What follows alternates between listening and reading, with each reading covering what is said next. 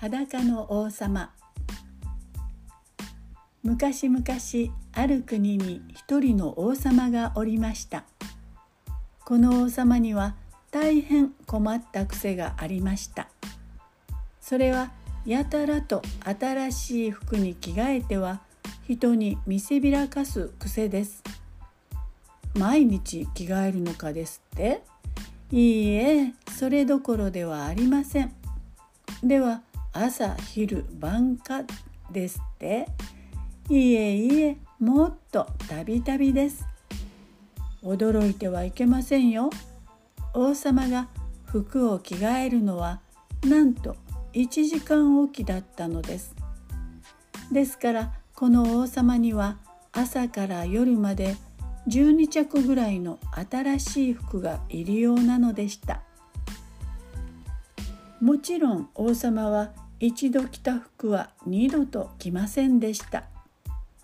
王様は一日中着替えに忙しくって、王様の仕事、例えば外国からのお客様に会ったり、国の中を見回ったり、狩りに出かける、そんなことはすべてほったらかしでした。おかげで国の中は貧乏になるばかり。見かねて注意をした家来はたちまち追い払われるありさま。それでも王様の癖は治らず、いちじかんおきに着替えては鏡に映った自分の姿を見てうっとりしているのでした。ある日、この町へ二人の男がやってきました。どんな男かって？まあ、二人のおしゃべりを聞いてください。この町だな。着物好きの王様のいるところは。早速仕事にかかろうぜ。なーに、簡単に騙せるってことよ。もうお分かりでしょ。二人は人を騙してお金を取る悪者でした。二人の男はお城の下へ行くと、王様に聞こえるように大声で叫びました。こちらは機織りの名人でございます。美しい布、珍しい布、不思議な布のご用はございませんか？さあ、それを聞いた王様がじっとしていられるはずはありません。王様は、早くあの男たちを呼べ。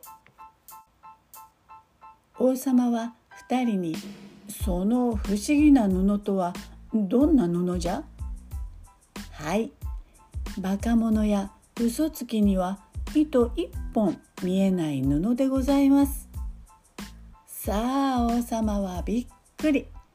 その布が欲しくて欲しくてたまらなくなりました。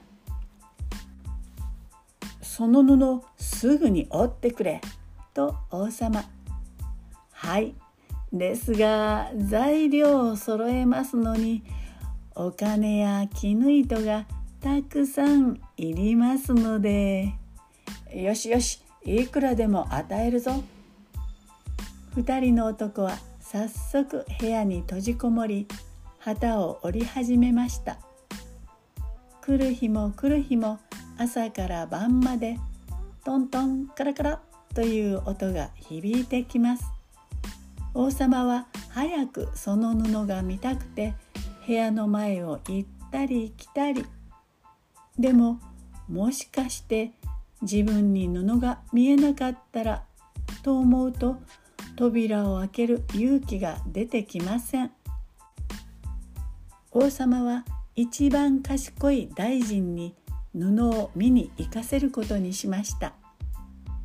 二人の男は機織り機を指さして見せながら、さあどうぞ、素晴らしい布をご覧くださいませ。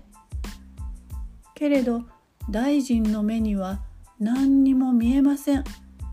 目を大きく開いたり細めてみたりしても、機織り機には糸一本見えないのです。どうぞ触ってごらんください。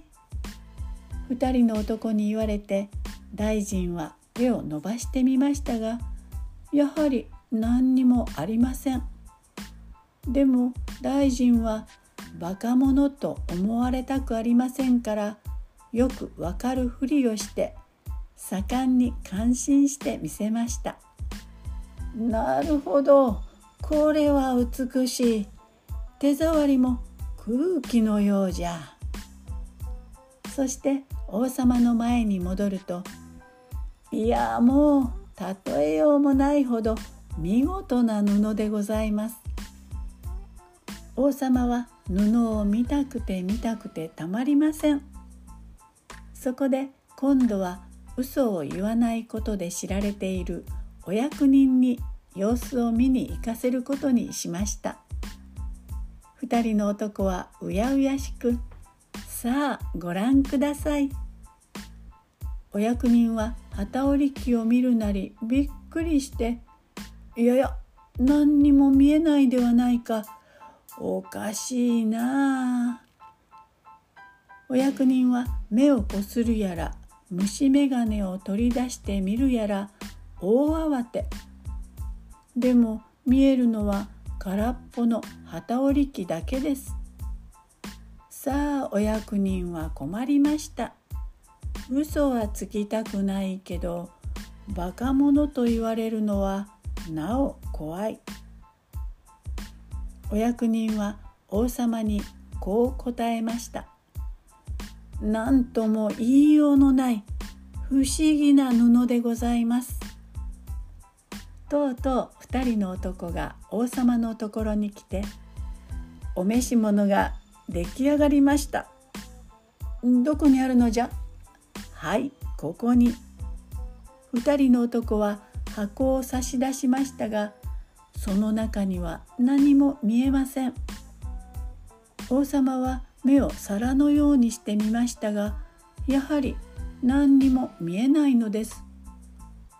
王様にはお見えにならないのでは？バカを言うな。わしはあまりの見事さに夢中で見とれておったのじゃ。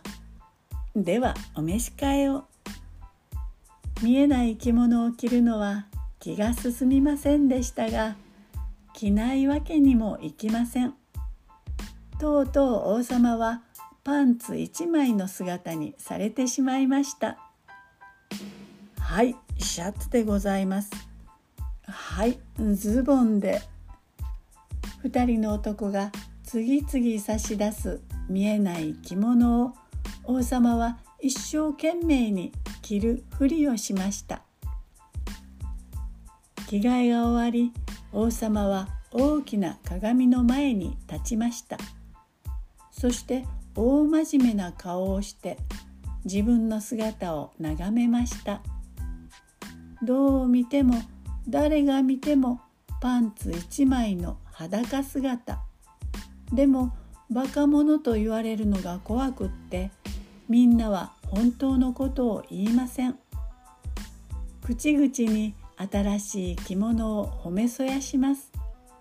王様もやっと安心しました。そんなに似合うか？では早速行列の支度をせい。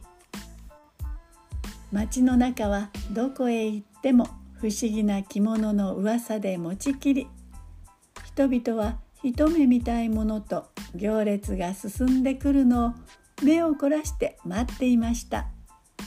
ところがこれはどうしたこと。行列の先頭の王様は冠とパンツだけの裸。それなのに王様も家来もすまして歩いているのです。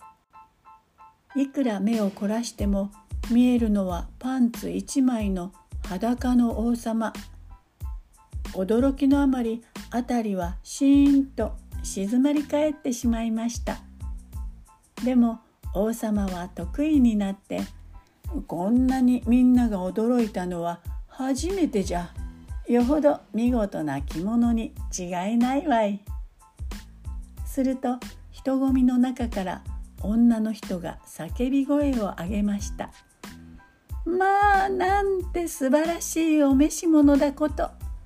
目がくらみそうですわ。他の人が答えて言いました。まったくだ、夢を見るようだ。ガヤガヤワイワイ、大変な大騒ぎになりました。人々の口からは次々と褒め言葉が出てきました。その時です。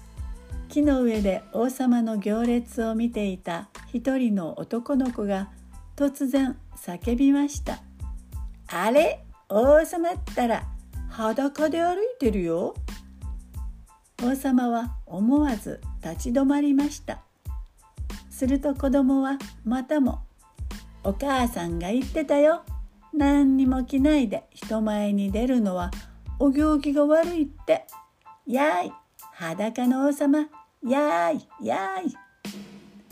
人々は顔を見合わせました。子供は正直ですね。